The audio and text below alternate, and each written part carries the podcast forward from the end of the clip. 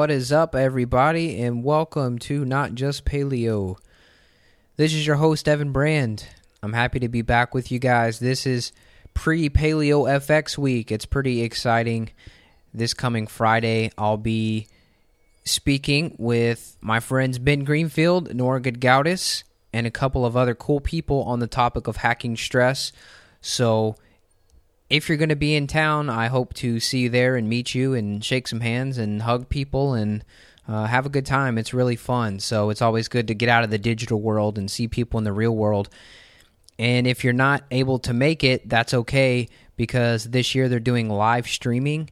So you can go to not just notjustpaleo.com slash paleofx and that'll redirect you to a page to where you can get a viewing pass. I think it's like 20 or 30 bucks for a day, but it's worth it because I was there last year and even just being in one fun uh, conference or meeting or speech, whatever you want to call it, just one sitting was fun and just you know, I basically had a notebook and a pen and just wrote down tons of stuff. So uh, don't think that you're uh, missing out. You know, it's kind of like the Super Bowl. Like if you actually went to the Super Bowl, you could probably have a blast, but you almost get better seats and better viewing at home. So that's kind of the same concept.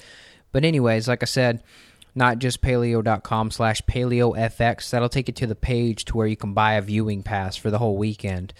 So this podcast right now is with Dr. Tim Gerstmar, and he is a naturopathic doctor and he studies and focuses on digestive health a lot. So people that are suffering from heartburn and GERD, um, constipation, diarrhea, IBS, Crohn's, or even just gas, uh, he helps people with that. Also, I just had to pause the recording and try again because I was laughing so hard because an unnamed person in the room farted as soon as I said the word gas.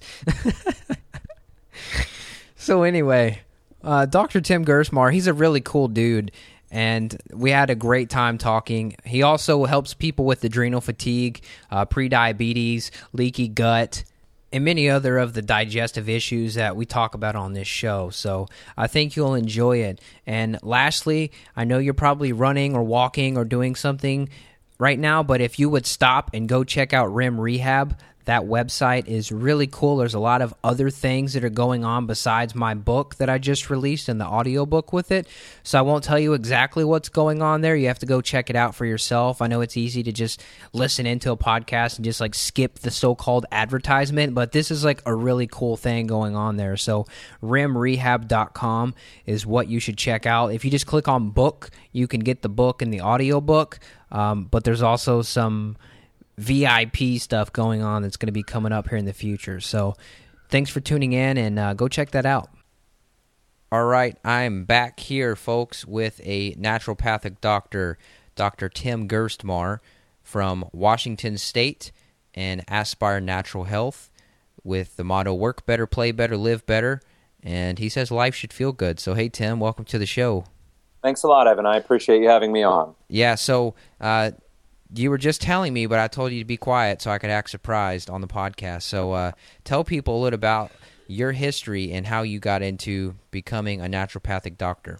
Sure, sure. So uh, I'll keep it brief because this my I could be a long story, but but in brief, you know, I'm, I was one of those guys. I took six years to get a four-year college degree because I couldn't figure out what to do with myself. uh, I eventually, to my parents' great displeasure, uh, settled on a philosophy degree because I really enjoyed the classes and thinking through um, topics and wrestling with big issues um, and like the logic of breaking down arguments and everything. Um, I was probably going to proceed down that path when life knocked me out of out of it. My dad had a severe stroke. I ended up having to come home and be a caretaker for him for uh, about a little over a year. And in that time, you know, I got to see minutely conventional medicine.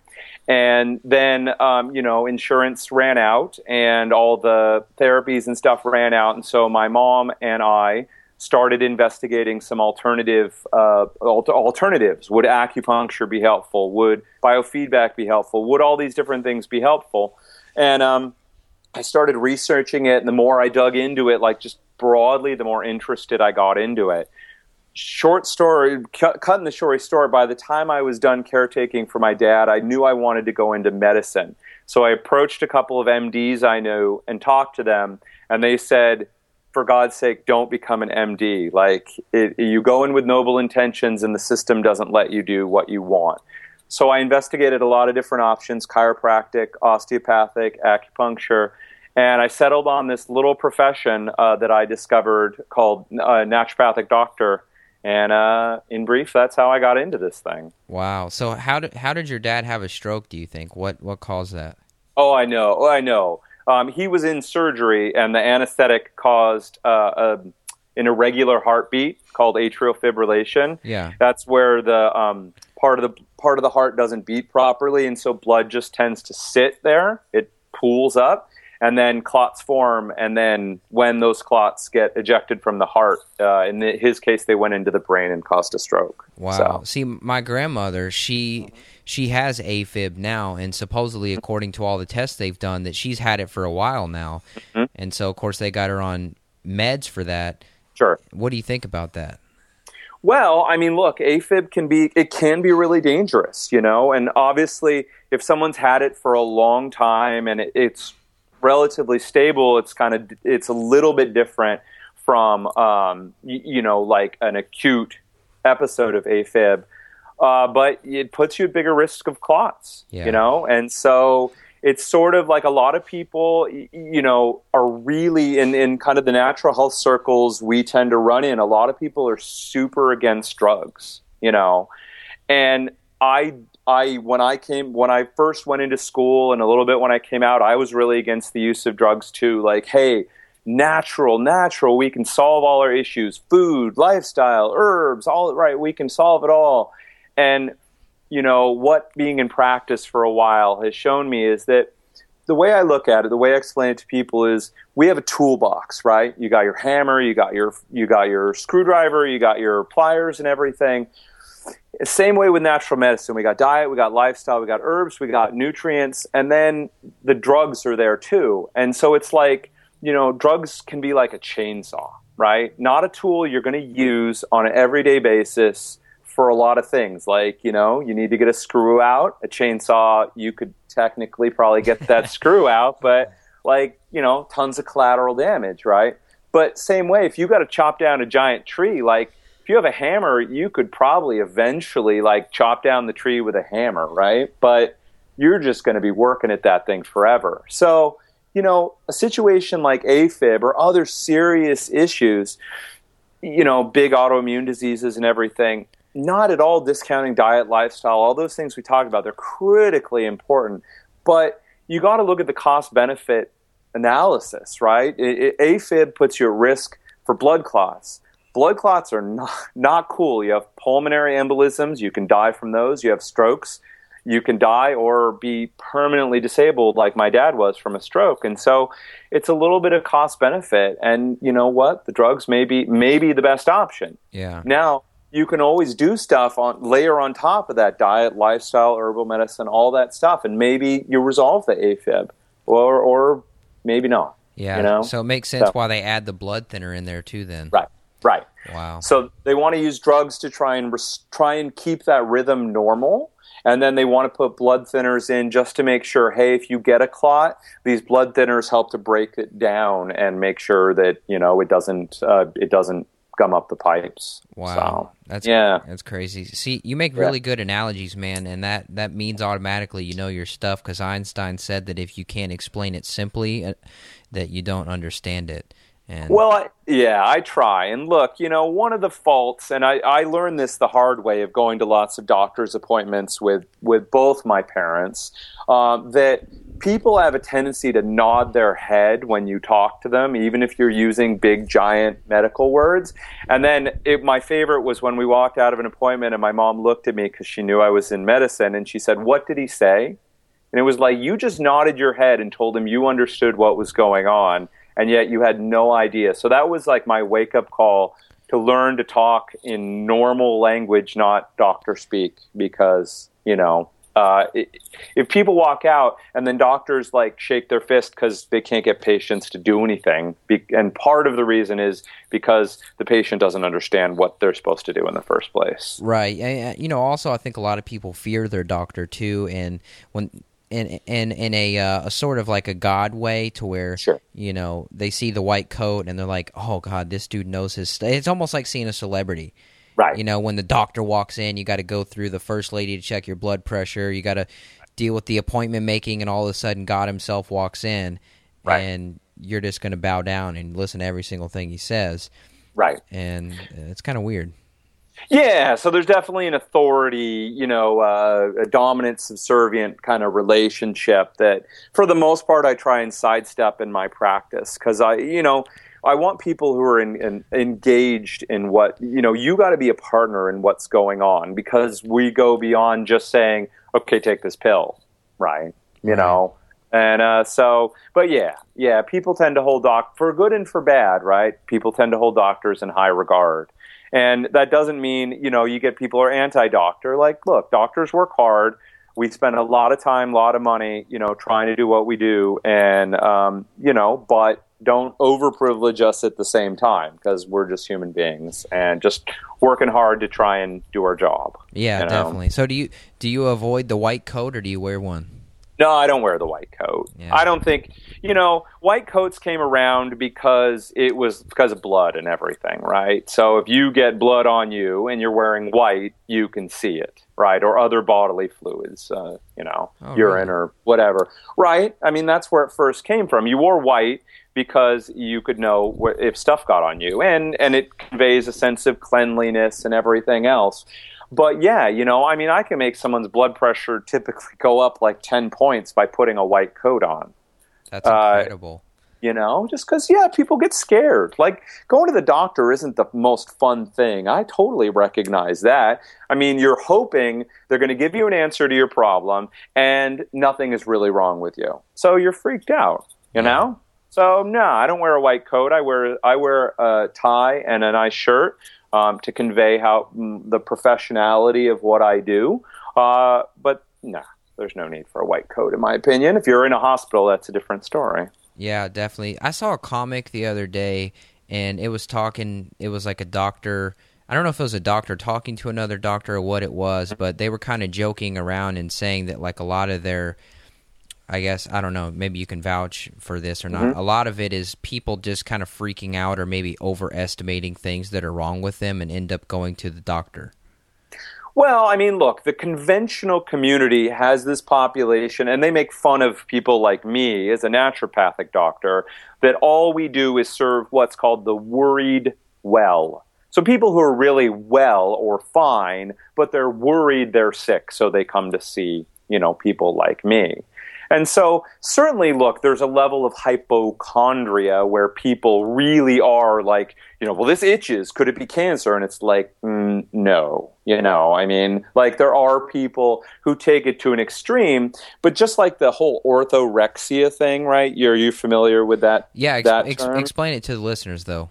Sure. So this psychologist, like mm, I want to say like ten years ago, coined this term. It's not an official medical term, but coined this term called orthorexia. So people have heard of anorexia, which is a serious eating disorder where people, you know, don't eat; they starve themselves.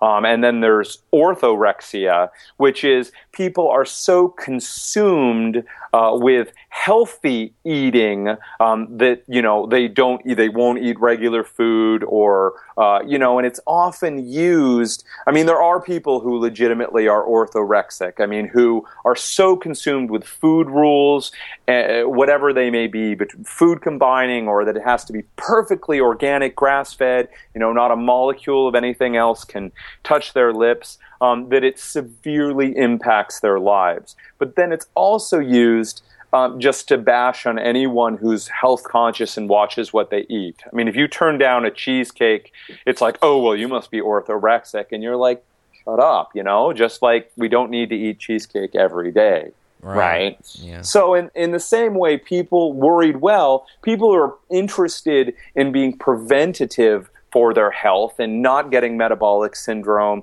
and not getting diabetes, you know, and reducing their risk of heart attack and stroke, you know, aren't worried well.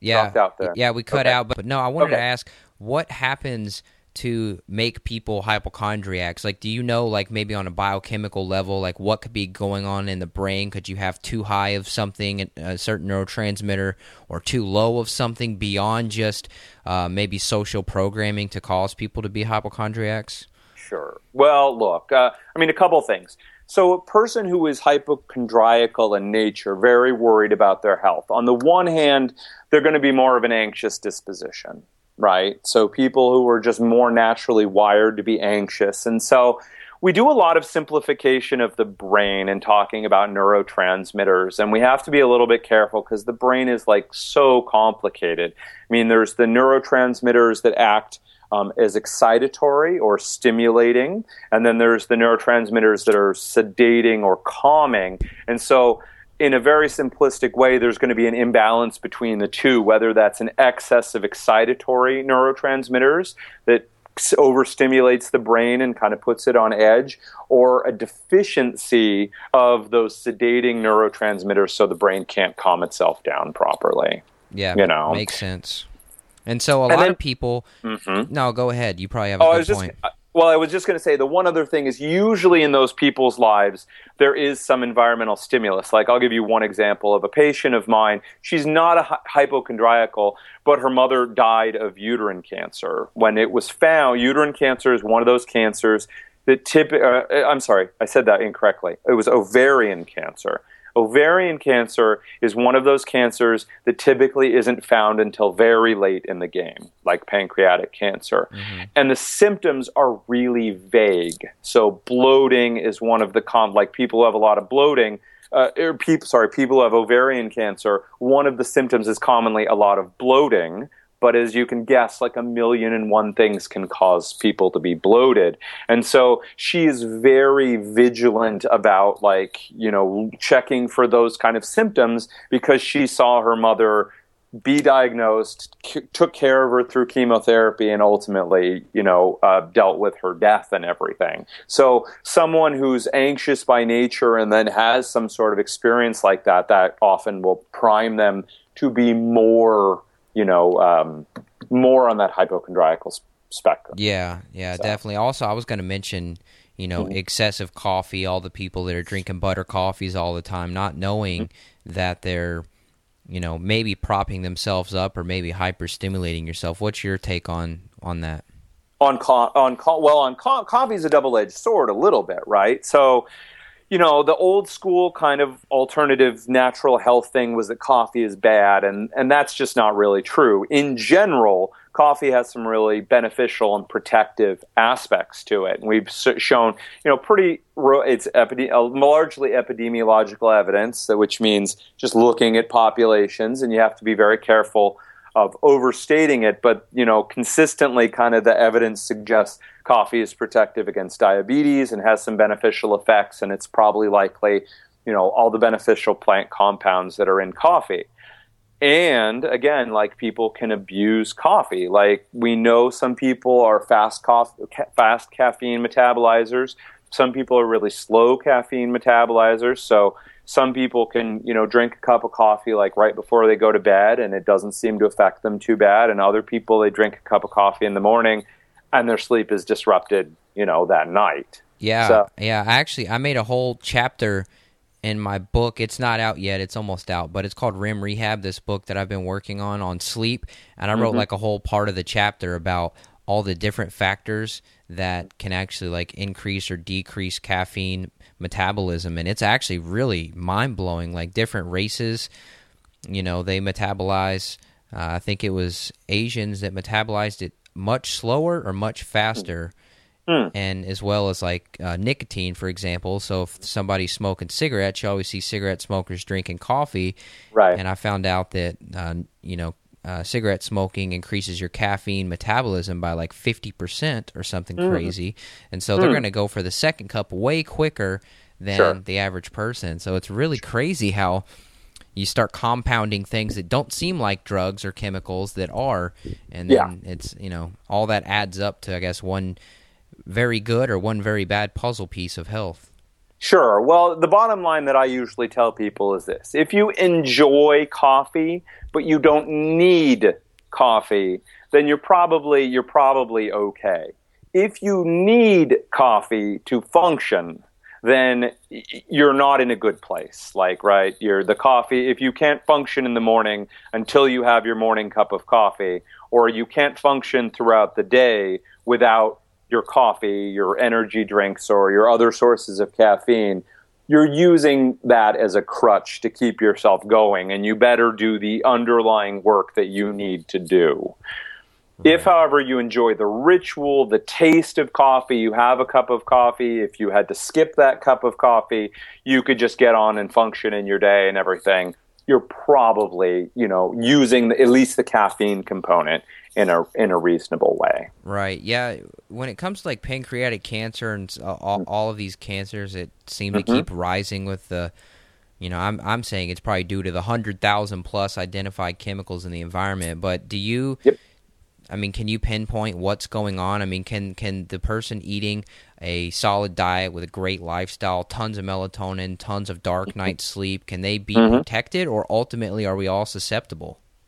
Well, I think there's, you know, the reality is this. I always tell people so we've got two sides of the argument, uh, uh, of this broad argument, right? And it's genetics versus environment. And conventional medicine pretty much says it's all about genetics for the most part, environment doesn't really play much into it. And then on the so mostly it's like, hey, you got screwed, you got bad genetics. And then on the natural health, alternative health kind of side, it kind of flies to the other extreme that says everything is under your control if you just tweak your diet and lifestyle and supplementation enough, like you never have to suffer anything right? And I think both of those viewpoints are harmful to people health is there's two parts to health. There's the part we can control, right? That's our diet, that's our lifestyle, uh, that's our supplementation. There's the part that we can't control. That's our genetics and some other, you know, epigenetic factors and other things, you know, that are out of our control. And so what I always tell people is, look, there is no such thing as Superman. You're not going to be, no matter how perfect your diet and lifestyle is, you're not going to bounce bullets off your chest, right? You're not going to leap tall buildings in a single bound.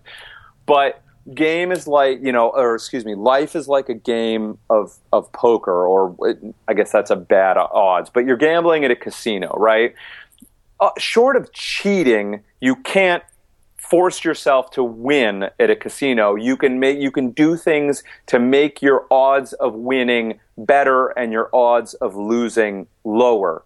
Similarly, so pancreatic cancer, all the other cancers, like if you do, you know, if you sleep well, if you eat a good diet that's nutrient dense and full of full of nutrients, vitamins, cofactors, plant chemicals, animal chemicals, all the rest, nutrient density. If uh, you get, you know, exercise, if you watch your stress levels, if you're social, if you get out in nature, if you get sunshine, if you do all these things, you're tilting the deck in your favor. Does it mean you absolutely won't get cancer, autoimmune diseases, or the rest? No. Sometimes, despite your best efforts, you know, bad things happen. But, uh, you know, we just play the game and we try and, and do as much as we can to make the odds in our favor that we're going to live a long, healthy life, you know, with good quality of life. Yeah, don't don't take me uh, don't take me as some sort of like voodoo guy or something, yeah. or some yeah. sort of like projecting onto you type guy. But yeah. say you found out you had, I don't know, you could make up something, some type of cancer. What would you do? Sure. Well, so that's a great question, and and the answer is so you know it is going to be kind of vague, but the reality is first and foremost uh, the way I lay it out is first and foremost diet and lifestyle, right? To the greatest extent possible, diet and lifestyle are the things that allow us to be healthy. So, just like we just said, you know, good nutrient dense diet uh, as much as possible, uh, enough sleep, again, as much as possible, some exercise as much as possible, trying to watch those stress levels as much as possible, maintain the social connections. Uh, as much as possible. Then, then I would layer on top of that herbal and nutritional medicine specifically tailored to what's going on. And then on top of that, depending on the cancer and what's going on, is surgery, chemo, and radiation. You know, and then biological, the biological drugs as well. So, in short, I would do whatever I needed to do to give myself the best odds to beat the cancer and get better. Yeah, yeah, that's you a know? good answer. Yeah. So, you know, and if it works for you to do Gerson and coffee enemas and stuff, like more power to you. But uh, I'm going to do everything I can. And just like that toolbox, you know, chemo is terrible, but it has its time and its place. And so, again, it's that cost benefit analysis of, of trying to, and, and this is super hard for me as a doctor, a medically trained person. It's even harder for people who are just thrown into it and don't have that background. But you know, you got to try and get a good team behind you of you know educated people um, and, and try and make the best decisions based on length and quality of life. Yeah. How about the uh, the Rick Simpson hemp oil? Have you heard or, or seen anybody work with that? Because I mean, you're in Washington State, yeah. and I guarantee yeah. it's going to be sold pretty soon. But you know, he's been kicked out of the country because uh, I don't know. We won't get to uh, conspiracy, but certain people may have booted him out of the United States for uh, the whole documentary that he produced called "Running from the Cure," where he's mm. actually had testimonials, you know, from mm-hmm. 88 year old guy that said, you know, he had a couple days to live and then he was cured from this stuff. Wow. No, I'll be honest. I, I haven't seen it, and I don't really know much about it. I mean, I've I've heard it out there um, that people are talking about it, and and you know, not to go off on on medi- on marijuana and its medical uses, but it, you know, it is uh, a plant medicine. It's got some powerful components to it, so it certainly, at least, is possible that uh, some of those components are useful in treating cancer. And and we can get off cancer here in a second. But the other thing, like a lot of diseases, cancer isn't you know one thing, and so what you know may work well for one thing. You know, everyone wants the cure for cancer. Yeah. And there isn't the cure for cancer. There's going to be, you know, many different combinations of treatments that are useful for various types of cancers. Yeah, and Tim, you know? uh, I, I don't mm-hmm. know. I don't know if you'll agree with me. I, am guessing mm-hmm. you may. Mm-hmm. The, the the the cure to cancer is never going to come from a scientific laboratory that's synthesizing uh, chemicals, you know, petroleum based or whatever based chemicals. Well, I'm going to argue. I mean, a couple things. So, you know, obviously, and this the the best treatment for cancer is never to get cancer. You know, right? So, and again, what we can control is diet and our lifestyle, and then smart supplementation basically on top of that are the, the things that we can do to try and avoid getting cancer. And then, can synthetic drugs be useful in the treatment of a cancer? Yes, I believe they can. So I'm going to agree and disagree a little bit with you at the same time. So, like that chainsaw or that stick of dynamite, there are certain instances where those compounds, those tools, can be really useful. Mm-hmm. But you know within certain contexts. Yeah, so. yeah. Good point. Good point. Okay, I want to talk about stress before we get into uh, one of my favorite body parts, the adrenals. So mm-hmm. let's talk a little bit about how stress impacts the brain and how it impacts digestion. Because I've seen the chart to where you mm-hmm. have, you know, basically nerves that are going down to your gut which accredit the yep. gut feeling. And uh, when I figured out that the nerves actually run down there, I was pretty amazed. So, can you talk about, I don't know, maybe give us uh, the endocrine system 101 or something before we talk about stress and, and digestion? So, what do, you, what do you you want the endocrine system, or do you want me to talk a little bit about digestion and the brain? Yeah, let's do. Uh, let's do the endocrine system first, and then if you have time, we'll we'll, we'll do digestion in the brain also. Sure. So the endocrine system's pretty big. Is there anything? I mean, so you know, I mean, at the most basic level, right? We just have, you know, our bodies are made up of like are a big collection of cells, whole loads of them, from your toe to the, you know, from the end of your toe to the top of your head, and they have to communicate with one another. And there are basically two ways that cells communicate. And one is by using nerves, right? So that's, I mean, that's your brain in a nutshell, this big collection of nerves goes down your spine, sends little wires, if you will, out to all the different parts of your body, communicating various messages. And then, of course, the second way is by hormones. So then each of the cells can release various hormones, and then we have different glands. Like a lot of people have heard of the thyroid gland, right, in your neck, and that makes thyroid hormones. Those hormones then travel through your bloodstream and, and go to all the cells of your body you know, carrying different messages. So there was a researcher a number of years ago now called Candace Pert, um, did a lot of research on hormones, and she actually named hormones uh, informational substances. So substances that carry information uh, all throughout your body. So you know, thyroid hormone has one message. Different adrenal hormones have other messages, um, and that's how you know those hormones and nerves are how um, your body coordinates itself. Wow, that's a good way so. of putting it. As soon as you say that, I thought of leptin, the fat mm. sensing hormone, and how it's mm-hmm. giving you the message that you're full. That's really cool. That's a that's a good way to put it. Right. So yeah, leptin tells the brain, "Hey, we've got enough. Uh, we've got enough fat here." Or, or its absence is saying, "Hey, we're running dangerously low on uh, on stored body fat, and we're in danger of starving to death." Yeah. So yeah, yeah. Wow. Okay. Yeah. Let's let's talk about these nerves that go to the gut sure. and and how this whole process works because I mean I've been to the point in my life and I guarantee you have and others have too to where you can feel the stress in your gut and it's oh yeah not fun. So let's yeah. let's talk about that. Sure. So, I mean, there's two important things to know. The first is that we have what's been called the second brain, right? Obviously, we have our brain in our heads, but then we were kind of stunned to just the meta uh, by we I mean the medical community in general to realize that we have if you will brain cells nerve cells lit in our digestive tract and it's called the enteric enteric just means the organs in our abdomen basically the enteric nervous system. And if you kind of gathered up all those nerve cells and sort of smushed them into a brain, you would have basically a cat sized brain. So I always like to tell people basically, we've got the brain in our heads. We have a second brain about the size of a cat uh, that lives, uh, a cat's brain that lives uh, that lives inside our digestive tract, called the enteric nervous system. So uh, that, that's, that's, one. Yeah, that's amazing, by the way. But yeah, yeah keep going. Totally amazing. Seriously.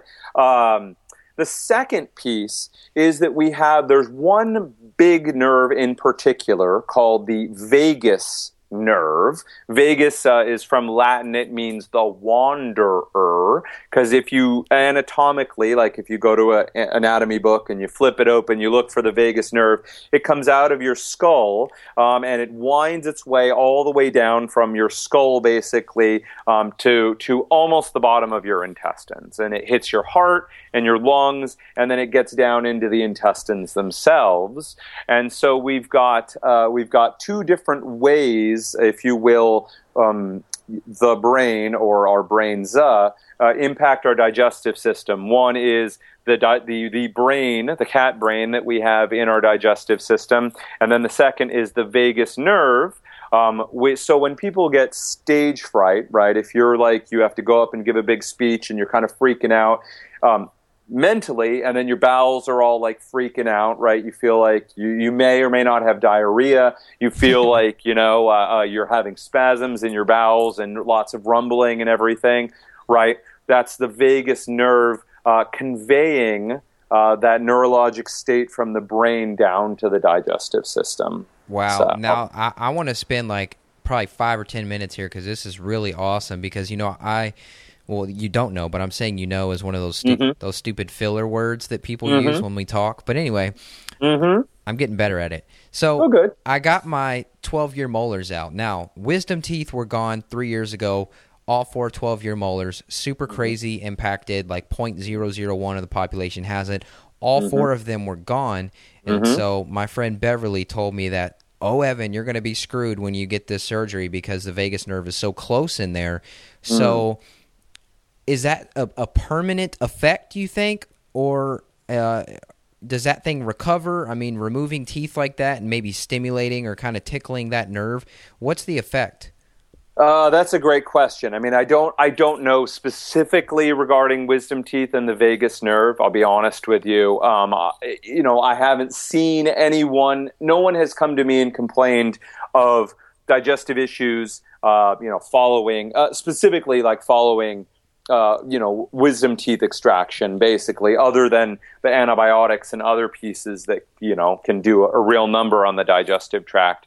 You know, nerves in general can definitely heal themselves. They're a really slow healing tissue. Um, and it, like any tissue, if the damage is too extensive, they probably can't heal themselves back up. Yeah. But, um, you know, one of the theories, and I just want to make sure this is a theory, we don't know this, but one of the theories behind gastric bypass. So, um, you know, obviously, I hope people know gastric bypass. They um, there are various procedures. They pretty much, you know, carve the stomach into a tiny little pouch. Um, usually for extremely obese people who are kind of knocking on death's door um, with the risk factors they have. And what they found is independently of losing weight, um, like most of these people have diabetes, independently, even before they start losing weight because essentially they, they're on a starvation diet because their stomach is so small, their diabetes tends to get normal.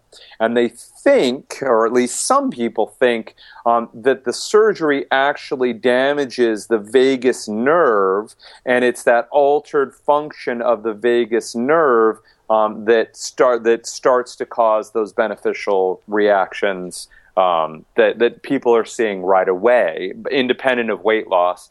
And then, of course, because um, this is a big eh, topic that I love, um, uh, it changes the gut. It obviously changes the gut bacteria, and those play a big role as well. That's so. incredible.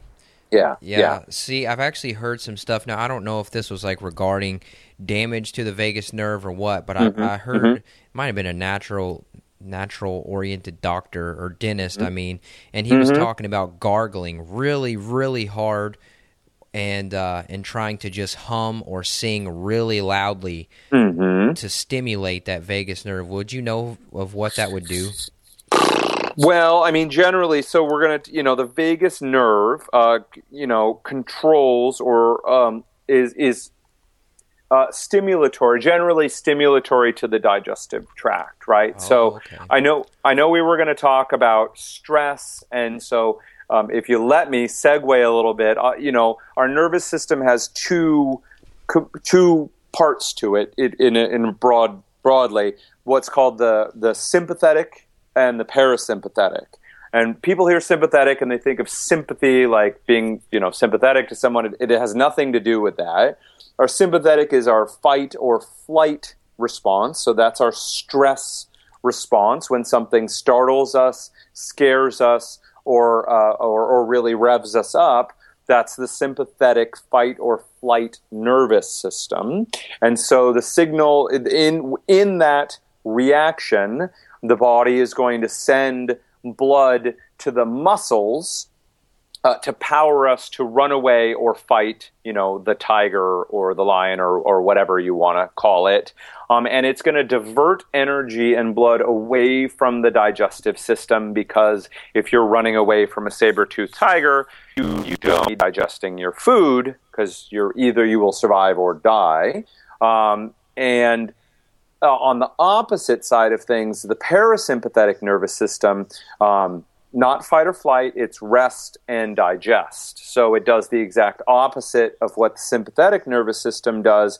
It takes blood away from the muscles, sends it to the digestive tract, uh, and it's about relaxation, digesting, and enjoying our food. And so a lot of those effects uh, on the digestive system are mediated through the vagus nerve. So yeah, Tim, you sound so pumped up. I don't want you to be in the sympathetic mode right now. Yeah. I want you to be in the parasympathetic. Oh, I appreciate right that, man. I, am excited because I love this stuff, and uh, and I'm not eating any food or trying. And I ate my lunch hours ago, so I'm not trying to actively digest food right at the moment.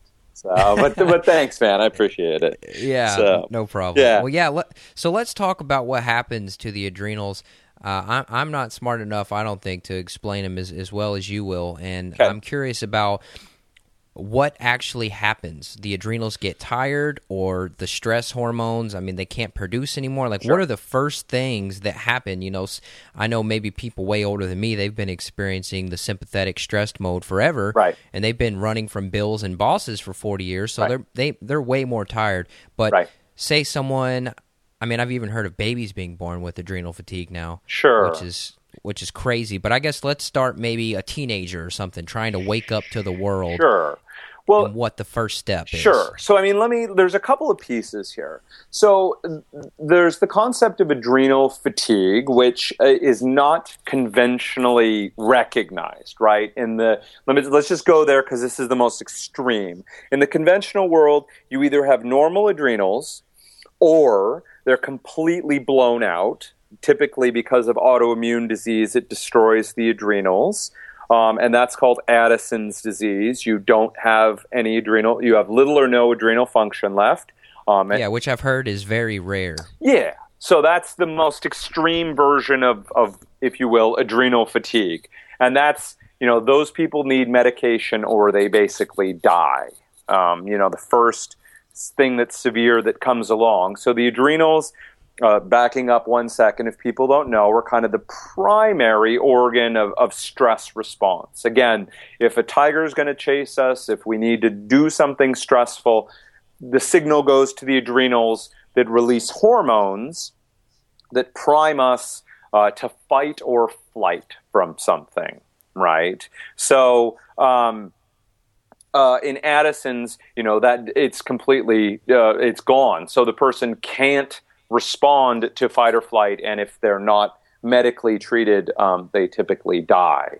On the other end of the spectrum is uh, on the way other end is Cush- called what's called Cushing's disease, and that's you know severe hyper, uh, severe too much uh, cortisol. Often that's a tumor in the brain that keeps signaling the adrenals to constantly be releasing cortisol. So we have this spectrum. In the conventional community, you're either fine, you have Addison's disease, or you have Cushing's disease, and there's no recognition of anything in between. Okay? Wow. Yeah, so we kind of this concept came out of adrenal fatigue where look, the that stress response, the ability of the adrenals to correctly secrete, you know, these stress hormones that are necessary for life is impaired but not so severely that it can be diagnosed as either Addison's or Cushing's disease, right? And so the concept was the old kind of version of of adrenal fatigue was that well you know you keep stressing the adrenals and they sort of get tired and they wear out and then the levels of adrenal hormones fall. And we know that that kind of that we know from a more medical perspective anatomy and physiology and everything that that's that's way too simplistic of a concept. And and so we have to boil this down to what really happens in the body and then kind of clinically as, or, or you know what we can see and they're different from one another. So from a medical like anatomy physiology perspective it's super complicated. It's all you know some people are saying it's it's the brain adrenal connection and that the the part of the brain called the hypothalamus and the pituitary are two little control centers in the brain that tell the adrenals when and how much uh, to release cortisol and these other stress hormones, and more than, than necessarily the adrenals per se being tired or broken, it's often that that that proper regulation of the adrenals is knocked off, is not working correctly. But it, it gets even more complicated with cortisol, for example, because cortisol is the active form, turned on form of that hormone, and then cortisone is the inactive, turned off form of that hormone. And we know the body can switch from cortisone to cortisol and back and forth. And so you get this cortisol secreted by the adrenal gland or sent out into the body, and then different tissues can turn it on or off um, as they want to. Um, and so it gets it, it the the there's the clinical kind of what we see, and I'll tell you about that in a second. And then there's the inner workings that are going on. And, and this is one of the reasons this concept kind of gets trashed by the medical community is adrenal fatigue in its kind of old form is just way too simplistic to, to really describe all the reactions that are going on in the body. Right? Yeah but but from so setting that aside because that's that's like it's complicated stuff you know typically what happens is you know people so we have what's called like stage one adrenal fatigue and there's no fatigue there. So that's like you know to pick to pick on some people and don't get me wrong I, I i'm part of a crossfit gym so don't get me wrong but i see this a lot. People get into crossfit they're super excited they're loving it you know they feel great and then they put they go from you know three days a week to five days a week to six days a week and at first they feel awesome they get this huge sympathetic stress response in the body, right? Sympathetic nervous system gets turned on, pours, you know, hits the adrenal, says pour out cortisol and these other stress compounds, and people feel spectacular.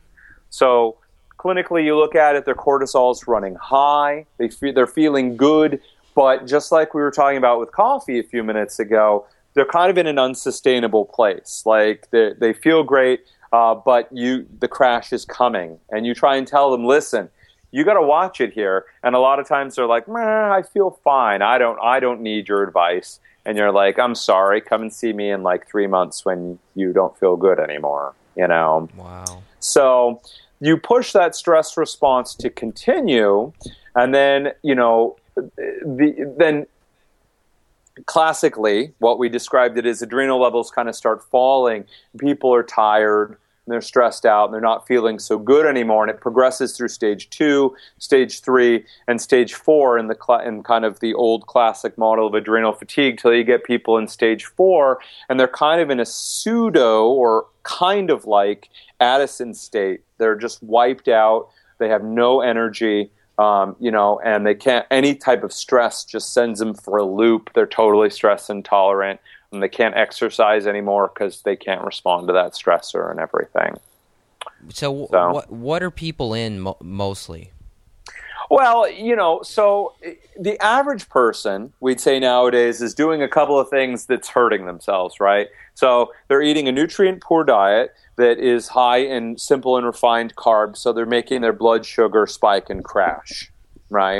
And mm-hmm. so one of the jobs of the adrenals is to make sure that blood sugar doesn't fall. So cortisol is what is the hormone that people are usually talking about with the adrenals, and one of the jobs of cortisol is to help bring up blood sugar.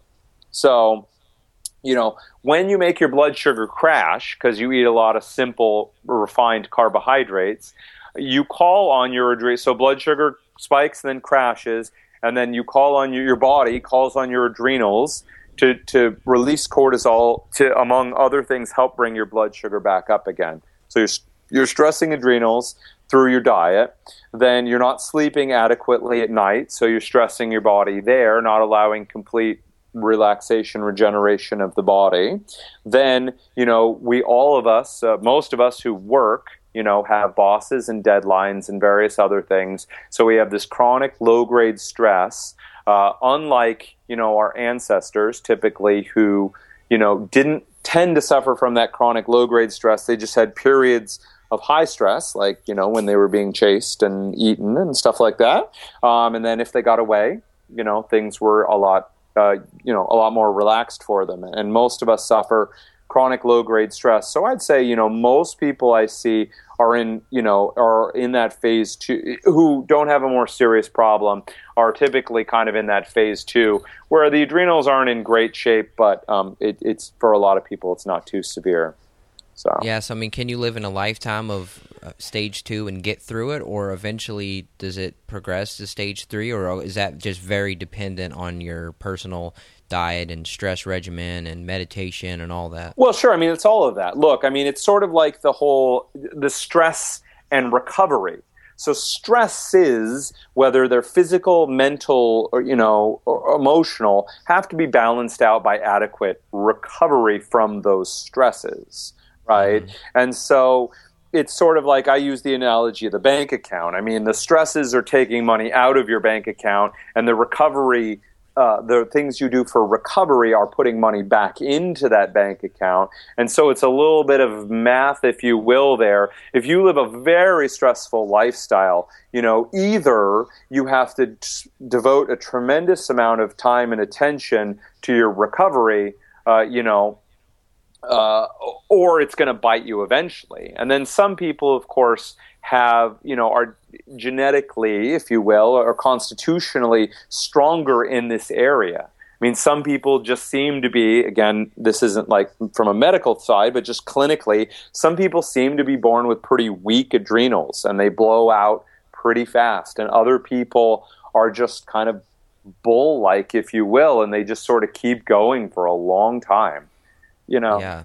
So if you're kind of if your constitution's a little bit lighter or a little bit more fragile or weaker, if you will, you just have to take better care of yourself. And if you're if you're kind of like an you know an ox again, you're super strong and super resilient.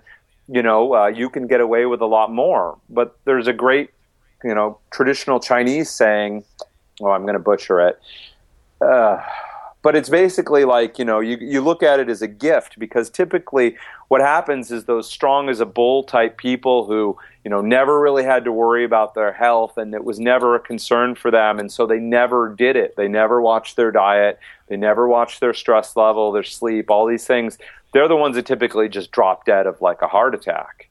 And yeah. you know and the people the blessing in disguise of people who are a little more fragile, a little more sensitive, is that they've had to watch their health and they've been aware of the impact that stress and sleep and exercise and good diet and everything have on them. So, you know, they tend to do better. If they pay attention and if they do the things they need to, they tend to fare better in the long term. Yeah. Yeah, I don't know about you, but I'm definitely probably more on the sensitive side. I mean, if I get uh, not like a a uh, a lifetime movie way, but uh, you know, uh-huh. I, if I get seven hours of sleep versus eight and a half to 9 mm-hmm. I notice a huge difference in my cognitive ability mm-hmm. and i'm just like damn that makes a difference? 45 to, eh, minutes to an hour yeah. less? Yeah. Is that profound? Whoa that's crazy. So well the other thing that i tell people a lot is you know partly you totally may be more sensitive and there's a range of how long people need to sleep and definitely some people need a lot more sleep than others.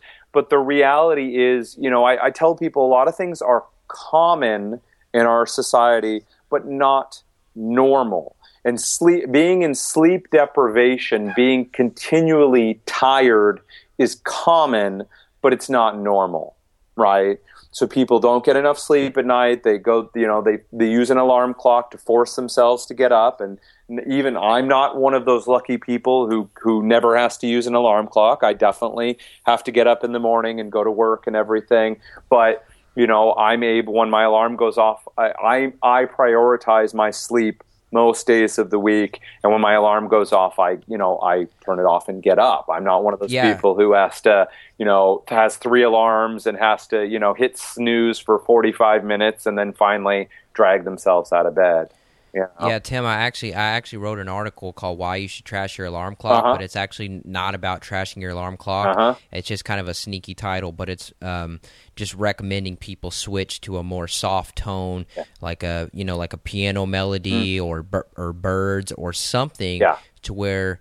I- I've seen people use like a freaking nuclear radiation leak alarm Right. as their tone. Right. It's like, dude, you really want to wake up to that? Like, come on, Well, man, they- you're setting yourself up. Sure. I mean, it's you, you start a big stress response the moment you get up, but you know, some people, a that's what they they're sleep deprived, and so they need something aggressive to jar them out of the sleep their body's trying to give them, and then by creating a stress response, it helps them wake up and get up in the morning. Not necessarily Oh, wow. not good for you. I mean, it would be better. I'm a fan of, and this doesn't work for everyone, but I do like the dawn simulators, the little alarms that actually, you know, they start off as this little red glow, and then over a few minutes' time, they get brighter and, and brighter and more white and blue in color until they sort of kind of stimulate, uh, simulate, excuse me, the uh, a sunrise. Um, and I think you know if you can get away with it, it's a much gentler way to wake up. And I agree with you. You know, nature sounds over a bullhorn are definitely definitely a better way to go. You know. Yeah. Yeah. yeah. I, I need to get one of those, you know, because I have my room super blacked out. Mm-hmm. And I actually found a, a silly little green LED that was poking out of one of these uh, protected plugs here in the bathroom. Uh-huh. I taped up I taped up that bad boy because it was it was affecting me. But um, yeah, yeah, you know, and, and light sensitivity is a fascinating topic. Uh, you know, some people are super light sensitive, and other people not so much. But definitely, we want to try and you know cut down that light exposure at night. Um, we're just seeing more and more. Talking about stress response, you know, I mean, your body is primed when it's light out to be up and active and you know awake and doing things and then you know uh, when it gets dark out then it's time to relax and calm down and get ready for bed and you know computer is and i use this term lightly is kind of addictive uh, with media tv movies and uh, the ever-present internet and um, you know our brains like being on and so a lot of us spend way too much time uh, skype made a funny noise all right uh, spend way too much time uh, you know, glued to these things to the detriment of, of our sleep quality, you know? Yeah, I want to, uh, we're going to get a little bit in. I want to talk about how this whole stress response and, mm-hmm. and getting burnt out affects mm-hmm. other parts of the body, mm-hmm. what the cascading effects are. But mm-hmm. I just wanted to ask, like, you know, as a clinician, what has changed for you since the internet has just boomed? I mean, does everybody think they're a doctor now? well, that would be so. Dr. Google, as I call him, right? Dr. Google is both great and horrible. So I definitely have had to put people on internet vacations from Googling their whatever health condition ails them, uh, right? Because um, they can't stick to a course of treatment because the new latest and greatest comes out and they jump ship and, and are constantly changing everything, not giving what they're doing enough time to have a positive impact on their health. Um, you know, and um, you know you get people there, there's good information and bad information on the internet. And it, it, can be difficult for people without you know a background to kind of evaluate what they're looking at. And so i would say you know in general i'm a huge fan of the internet and um, and more information in general is better but it's definitely contributed to patient confusion um, and people thinking uh, they know more than they really do so just because yeah. you've read up a little bit on something, I applaud you for educating yourself, but also, you know, that you, you don't know what you don't know. Yeah. Right. So, yeah. Yeah. Very true. But is it? Yeah. Tell us. Yeah. Yeah. Go ahead. Oh, I was just going to say, but as a clinician, the internet's awesome, man. It lets us connect uh, with other clinicians and see what they're doing and what's working for them. And uh, it connects us. I mean, instead of having to go to the college library and pull scientific studies to look at them, having access to them on the internet is like the most awesome thing ever. Yeah, geez, man. We were in the Stone Age not long ago. yep. Back when I went to college, man, just when the internet was uh, was taking hold, you know, you wanted to write a research paper first of all, no Wikipedia. Second of all, you had to go to the library and you had to physically pull the studies and then photocopy the pieces that you wanted on the copy machine with your big old roll of quarters and everything. So, and where we are now, it's cool. Yeah, it's a trip. I, I mean, it's good and bad. You oh, know, yeah. sometimes I wish, you know, I talk to my grandparents. Sometimes I wish I could go back to the 50s and dance to uh, Earth Angel or something, you know. Well, but, uh, you know, I mean, that's the, the other, the always on culture. I mean, ta- again, talking about stress response, the always on culture has its own problems. I mean, I don't want to go back, you know, it's the common, paleo wants to go back to the Stone Age. No, no, no. I love my computer as much as anybody. But, you know, the always on culture is really stressful, you know? Uh, and again, stress isn't what, you know, people don't always say, I feel stressed for there to be stress Stress is pushing the system uh, to respond to it, right? So low blood sugar isn't something where someone goes, Well, I feel stressed out. but the it's something the body is ha, has to respond to because it's not a good situation, and all of the stimulation by digital media uh, is a stress. You know, very good point. Yeah. yeah, yeah. So, what's the cascading effects here? well, so I mean, the biggest thing that people notice when uh, so uh, with adrenal fatigue as it proceeds along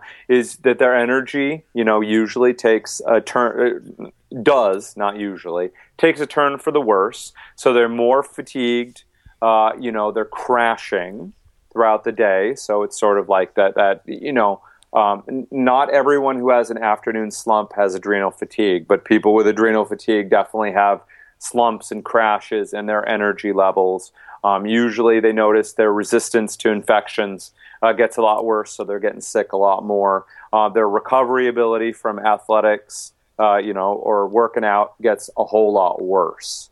Uh, so, you know, again, these informational substances, these hormones, you know, travel through our bloodstream to every part of our body, and when they're not working correctly, when they're not balanced out, it's going to have an impact on every single system of the body. All right, now here's the question that everybody wants me to ask you. Sure. And I know they do because we're crazy okay. and we just want to go take a bunch of pills. Sure. Where do supplements play a role in in your practice? Not sure. not uh, prescriptions, of course. Sure. Well, there's a couple of things. So first of all, again, it's that balance between stress and recovery, and so you can, you know, I mean, so there are diff- some different approaches supplementally you can use to support the adrenals and, and the whole system, that whole system. Uh, but ultimately, if you're not doing the lifestyle stuff, the diet stuff, to balance out that equation between stress and recovery, at best, you're just holding yourself steady. So, yeah. you know, I would say, look, if you're in, you know, if you think you have adrenal fatigue or you've done some, you know, salivary cortisol testing that shows that you're that your adrenals are off base and you have all the symptoms and everything, supplements have their place. And, and, t- and if you're doing the diet and lifestyle stuff that you need, then supplements can accelerate your recovery. And if you're not doing the diet and lifestyle stuff, then the best you can hope for is pretty much that they're going to hold you steady and let you keep, you know, keep that imbalanced equation that you've got going. So, Very good distinction right there. Yeah. So, a couple of things. I mean, you're going to run into three basic categories of supplements for the adrenals. The first is going to be um, glandulars. So, glandulars are glands, in this case, adrenal glands, that are taken from another animal, typically pigs, sometimes cows, um, you know, processed and put into a pill. So you were taking, you know, a little bit of adrenals um, and and taking them. The second category are going to be some specific nutrients. So, for example, vitamin C and vitamin B5 um, are both used aggressively by the adrenal glands in the synthesis of hormones. So, you can take some specific nutrients um, that, you know, quote unquote, are good for the for the adrenals. The third category are going to be your various herbal medicines, and those are frankly my favorites when dealing uh, with stress and adrenal fatigue. They're, hey, mine too. Yeah, good.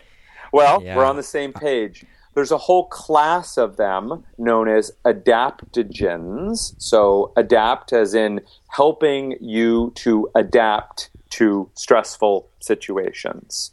Um, a couple that you know people have probably heard about are like ginseng, for example, um, and rhodiola has become kind of popular, and people have heard about it before. But there's honestly there's a whole boatload of these compounds, and the literature on them or the scientific studies mostly came out of the former Soviet Union, which became really really interested in using these compounds.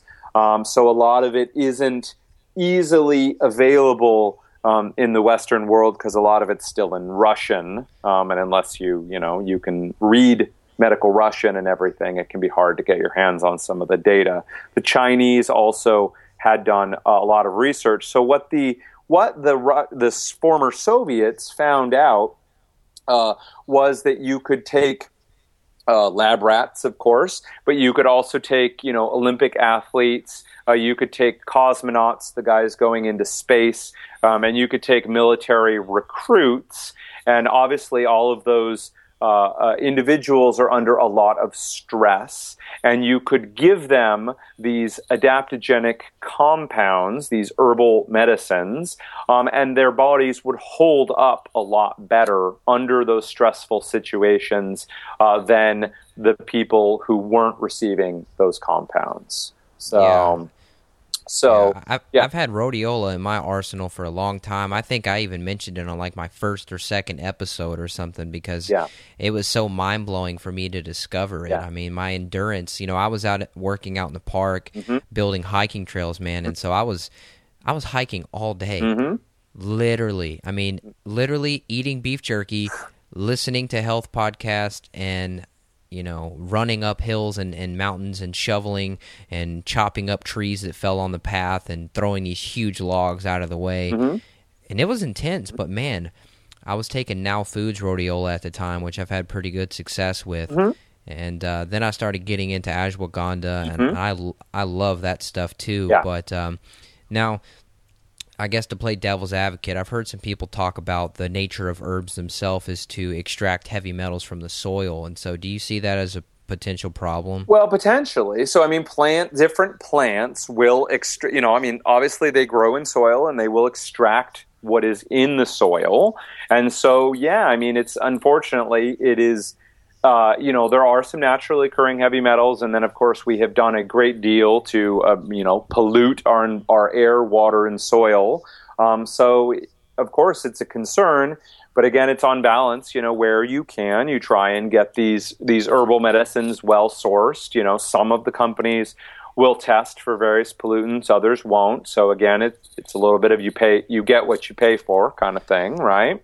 Yeah. Um, and it's a little bit of a balance like you know uh, um, toxicity uh, which was the topic of my talk at the at the ancestral health symposium 2013 um, is something that you know none of us can completely get away from um, and we just have to you know and we can make ourselves crazy um, trying to you know get away from all of it. Uh, but there are sensible things we can do, and we just try and reduce our exposure and everything. So I would say you know if you're if you're going to take these compounds, obviously try and do your best to get clean stuff that's uh, that's grown well. And you know we've had some concerns just generally with. Um, some of the herbal medicines coming out of China because um, yeah. you know they have a big problem with pollution there, and less regulated than they are here, so it can be it can be an issue. Yeah. Man, have you seen the freaking sign that they have in Beijing that simulates a sunrise and sunset? Have yeah. you seen that? Yeah, it's it's I, I've seen pictures. It's crazy, and uh, um, you know there are statistics about you know um, how many people are dying every year because of air pollution in China, and you know they're they're unfortunately uh, you know they're going to pay a heavy price for I mean for their rapid modernization. You know. Yeah. So. Um, My dad, he's in China right now. Uh, he's got to go over there and do work over there, and I'm just like, God, I wish you did not have to go over there. Can you? Is there things you can do? I mean, besides wear a freaking HEPA filter on your face? I mean, yeah, you know, I mean, well, a couple things. I mean, I would say that do you know do what you reasonably can to kind of limit your exposure, and so um, you know, if the day's bad, you may wear a mask. Honestly, um, there are little portable like air filters and stuff that you can wear, and I would consider doing that. And then, um, you know, I don't know if you want to go into some of that, but you know, you really would like to use some of again some of the herbal medicines, some of the nutrients that sort of that really upregulate your body's detox capacity, so that it yeah. Just, let's go into that. Okay. Part of the point of my talk was to say, you know, there's there's a lot of scammy stuff out there on detox and a lot of people want to blame every problem on detox but you know there is our bodies really do detoxify or you know process and get rid of potentially harmful compounds you know ones that both our bodies make itself and ones that we get from the outside. And so um, we want to use some of the herbs and nutrients that support those processes. And so, I mean, on the basic level, the detox um, pathways are really protein dependent. They use a lot of uh, amino acids from protein, so we want to make sure that people are eating an adequate amount of protein. Then, you know, a lot of people have heard of an herb called milk thistle. That's a great one. There are a number of others. There are, um, you know, uh, you don't want to be iron deficient because uh, a lot of the what's called the cytochrome enzymes, they're enzymes that break down a lot of stuff, um, need iron. So if people are anemic, um, they're probably not going to be detoxing correctly. And then one of the kind of low hanging or easy things is there's a compound called glutathione. Um, glutathione is made normally made by the body um, and it is used in a lot of these steps to detoxify things and protect the body. And you can either take, you can directly take glutathione, or um, one of its precursors is called N. Uh, N as in Nathan, A is in Alan, C as in car, NAC, or N-acetylcysteine, um, stimulates the body to produce uh, glutathione or is the cofactor the body needs to make glutathione. So, wow. Yeah. See, I've, Paul mm-hmm. Jaminet, because see, I, I, mm-hmm. I, see that he recommends that on his blog mm-hmm. all the time. So I guess primarily he's just doing that to just enhance. I mean, now glutathione is not just important for detox too, though. I mean, it's a huge antioxidant sure. in general, right? Sure. So it's going to do both. I mean, it's it's a necessary component of the the processes that detox, but it's a big protector of the body. So you know, in, in free radicals and oxidative damage, glutathione plays a really important role. So yeah, how cool, man! It's so it's so awesome to talk to you. I feel like I could go for three more hours, ah, but I yep. I guess eventually I have to find a, uh, a stopping point. Now, um, when it comes to adaptogens, yeah. and I've asked several people this, are they long term? I mean, are you at risk for uh, maybe hiding your burnout uh, by taking adaptogens? Well, I would say, you know, again, it, it's sort of like, in that regard, it's sort of like the coffee thing. If you're living an imbalanced lifestyle, you could fix it, but you choose not to and just use adaptogens instead. Uh, instead, then you are just, you know, propping yourself up, basically, yeah. right? However, you know, if you're doing, I, am a big fan of adaptogens. I'll be honest, I take them on a regular basis. They're, in my opinion, they're indicated for long term use. And I would, you know, do you need to take them? No. Can they be helpful? Absolutely. So I do my very best to I'm, watch my food, to get enough sleep at night, you know, um, to get my exercise um, and make it reasonable, not too much exercise, not too little, um, and to try and watch my stress. But like everybody else, I have a job, I have kids, I have, you know, I have a house payment, I have all this stuff. I have to commute in traffic. So, like all of us, um, you know, I have this stress load that is evolutionarily, you know, mismatched with what my body was designed to deal with. Yeah. So Part of it is again making sure you're getting enough sleep, adequate exercise. You know, I'm one of those people who struggles with the meditation practice and just doing it right. But I well, hey, yeah. are are you are you coming to to uh, Austin next month? I I can't make it. Oh, fortunately, yeah. I was I was hoping to get to the uh, Paleo FX, but I'm not going to be able to make it. So oh well, that's okay. Well, hey, um, you're in Washington, man. Yeah. You know there's float there's float tanks up there. You need to go check out a float tank as soon as you can. Okay totally cool. I've heard about them before. They they look pretty fun. So. I, am really into it, yeah. and man, it's the shortcut to meditation, or for lazy people, or for people that don't believe meditation's real, uh-huh. or any of that. Yeah. Go in there. I promise you, it'll be one of the top three most profound, relaxing experiences of your life. Interesting. Well, I so I hope, yeah, make a note and, and look it up online. Go to Yelp, and then you could just look up, um, I don't know, float spa, float tank, and, and I'm sure there's one relatively close to you, man. I promise it'll Im- change your life. I would imagine so. Yeah, I'll check it out. I definitely will. That's interesting stuff. Go ahead. I feel like you had a thought you had to finish. Oh, I was just going to say, you know, so you do what you can. You, you know, again, if your basics aren't in play, you know, you're, you're going to be in trouble. But but even so, even though my like for me, my life, my basics are pretty solid. I find, you know, I use adaptogens uh, in a little bit lower dose as just a general health boosting measure. And then, you know, what I tell patients is if we're if you're kind of on this maintenance regimen, um, and then things go south, or you get a lot of stress in your life, then you crank up the adaptogens, just trying to protect your body. You know, you don't want to dig a big hole and then have to. You know, a lot of patients come to see me; they're really sick, they're burned out and it's sort of like okay you're standing at the bottom of a pretty big hole and we got to fill this thing in to get you back to be healthy again. So i consider long-term use of adaptogens just to be part of my preventative medicine um, you know program.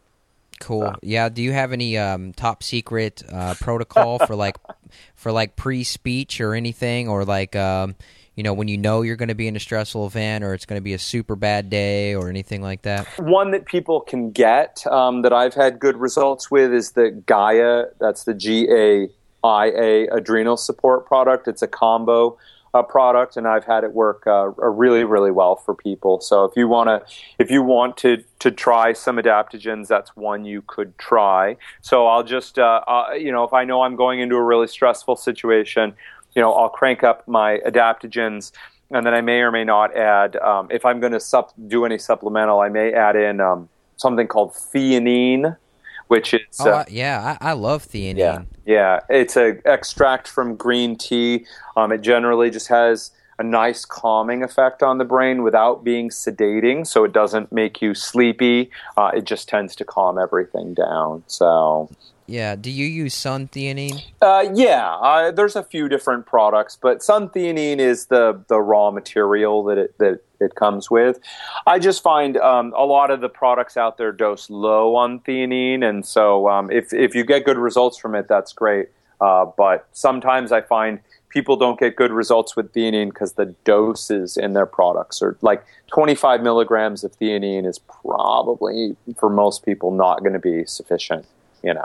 I've actually heard of people getting anxiety from theanine too, which is kind of weird, but I guess that just goes to show that certain things are not for everybody. Right. Why why would that even happen? Do you have any, any ideas? That's a good question. Uh, you know, at least in theory, that shouldn't happen. Um, you know, uh, theanine, uh, as we understand it, typically boosts the levels of a, of a, of a brain chemical called GABA, which is uh, um, relaxing in nature. Um, it's kind of like I would imagine it's kind of like there's an herbal medicine called valerian. Uh, a lot of people use it to sleep, and about 80 90% of people who take it uh, get sleepy. About 10% of people who take it, it has the exact opposite effect and they get totally wired off of it. Wow. So I would I don't know the specific reason, but I would imagine that it probably, uh, and this is a guess because I don't know, that it inhibits uh, the the sedating quality and ends up pushing them in a more uh, to, in a, to to be more stimulated. But it just wow. it just goes to show the the brain is complicated and it's very the balance is uh, is complicated and you know really what works for some people uh, doesn't work for others. You know. Yeah, for sure. Yeah, valerian root will also give you some of the craziest dreams of your life, man. I'll tell you. I don't know if you've had nightmares on it, but I've had nightmares, and for some reason, it's not like vivid dreams in a good way. Mm. Most stuff that I see, people are having nightmares mm. from valerian for some reason. Uh, well, uh, most of the people who take it, I haven't seen that problem with, but definitely some people. So, you know, a lot of this uh, for good and for bad, you know, a lot of this is try it, and uh, and if it if it doesn't work for you, you know, don't persist in, in in doing something that just because someone else says it's great, if it doesn't work for you, uh, you know, doesn't mean you should keep doing it. Basically, right? So yeah, yeah. Cool. All right. Well, I think it's about time for us to wrap this up. I have some some delicious beef that I need to go cook in the fridge. Lovely. Yep. But but uh, man, it's really awesome talking to you. I appreciate you taking the time to do this. Absolutely, Evan. Well, I appreciate you having me on. I hope um, we kind of rambled around. I hope you know for all the listeners that this was useful and we covered some good pieces. And um, you know, uh, speaking to you guys, if you felt that I was uh, that I had good stuff to contribute, you know, uh, let Evan know, and I'm happy to come back on and talk about some other things uh, some other time if if that works out. So. Oh, of course they will, man. Yeah, every show's like that. Cool. They uh, they know my brain now. It's kind of weird, you know. I was I was sitting here thinking, Mhm. like the whole time you're talking, Mhm. podcasting is so intense, man, because we've talked for an hour, and this is the first, or I don't know how long it's been now. Mhm. Um, but people could, I mean, people probably feel like they know us. Yeah. You know, Yeah. I mean, the way I ask questions, the way you answer, the way we kind of joke around, like you can, it's just so crazy because there's never been a time to where you could connect on such a personal level with people and actually distribute it. Yeah. You know, it's it's so awesome. Yeah.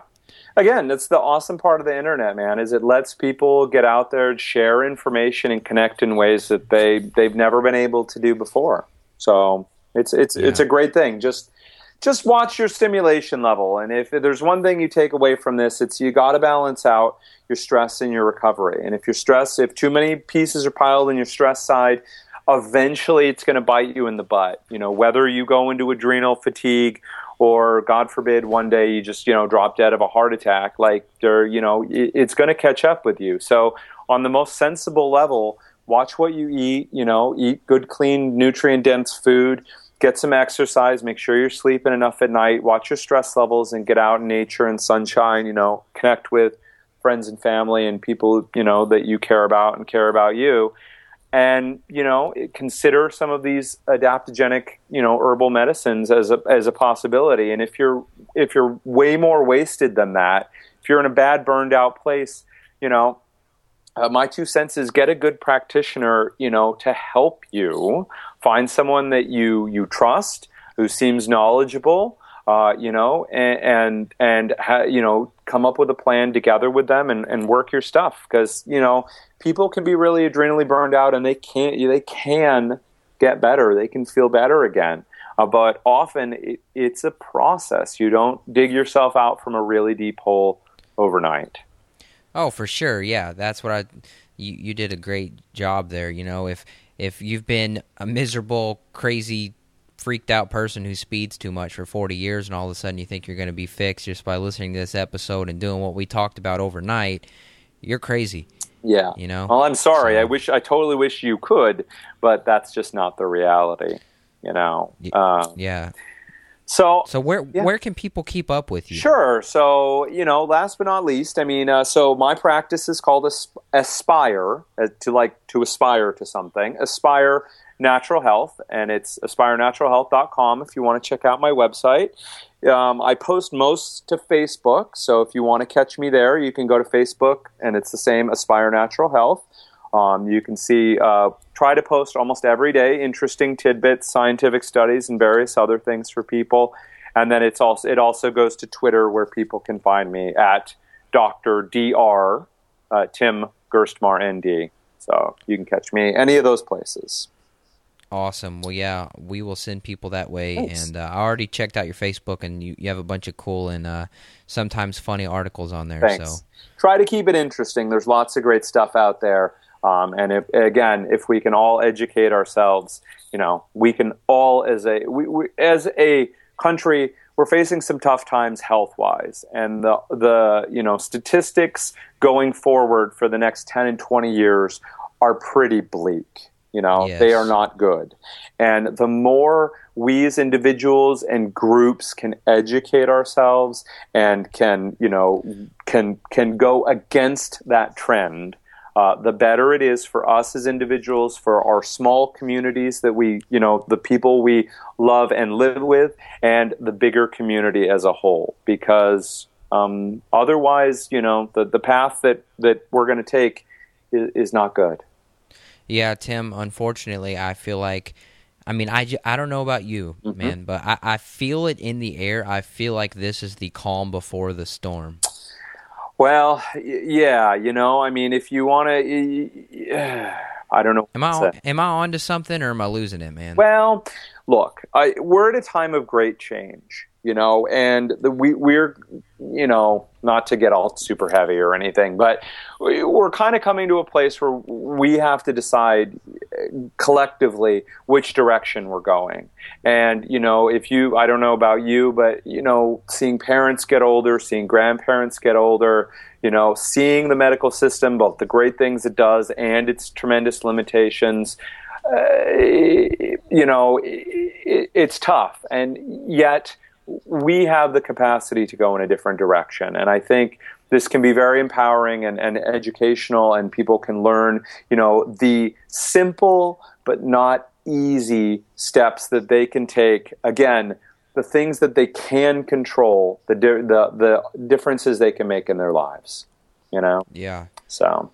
Yeah, I'd like to pause time, but I guess it doesn't work that way. My grandpa says you can't you can't think like that. So. No, unfortunately, you can't. There's some there's some tough stuff coming up ahead for us as a as a species, but there's some really cool stuff too. So I I tend to be optimistic. I think we're gonna go where there's gonna be tough times, but I think we're gonna we're gonna do okay. But um, you know, we can each do our we can each do our own part. Yeah, that that's a good. I think that's good for your heart too, man, and you know to really keep that optimistic attitude because, you know, I've had uh, Dr. Jack Kruse. I'm sure you've mm-hmm. seen and heard him. He's been on my podcast a few times, mm-hmm. and you know him and a couple other people are like, no way you know the EMF, the cell phone towers. This is a mm-hmm. you know mm-hmm. sixth ex- sixth extinction event coming. Mm. And I'm just like, man, hopefully we're not going to have to go that far. I feel like humans will figure things out. So I think we it is in our capacity to do so. I truly believe that, and we each, you know, none of us can tackle it alone. But together we can make a big difference. And so, you know, I think instead of focusing on the doom and gloom, you focus on what we can do. Yeah, for sure. Well, I will be visiting you at your uh, rhodiola and uh, ashwagandha farm. They're very good. I wish. I wish. They're great. Great rhodiola, ashwagandha, ginseng, Siberian ginseng, uh, holy basil. All those compounds are fantastic and more. So there's a lot uh, out there we can use in a really beneficial way, and I hope people will uh, will look into it more. Yeah, we'll create a health army. If I were to ever create an army, I'd have everybody on all of those. Yes. Well, uh, it's certainly, you know, again, if your life is stressful, uh, it doesn't excuse you from doing the fundamental things, but it helps. It really yep. helps. Yep. Amen. All right. Awesome. Thank, Thanks so much. Thanks, Evan. All right. That was Dr. Tim Gerstmar.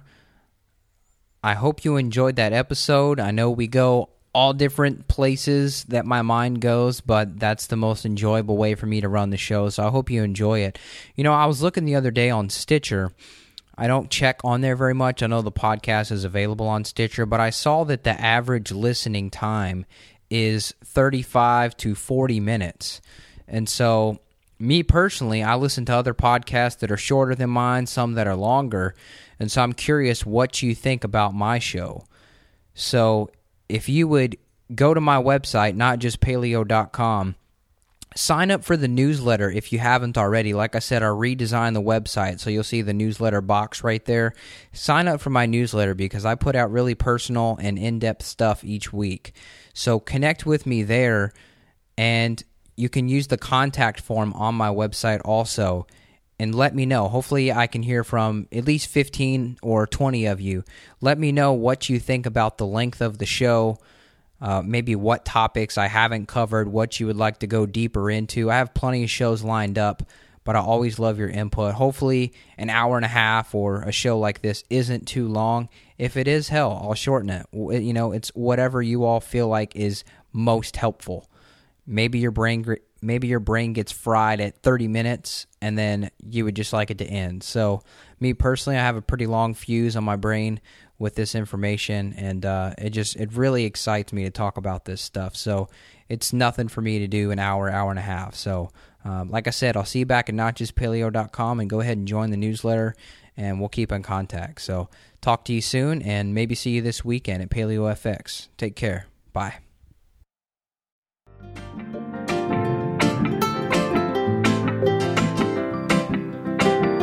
He acts like it's all good, yeah, like everything's cool.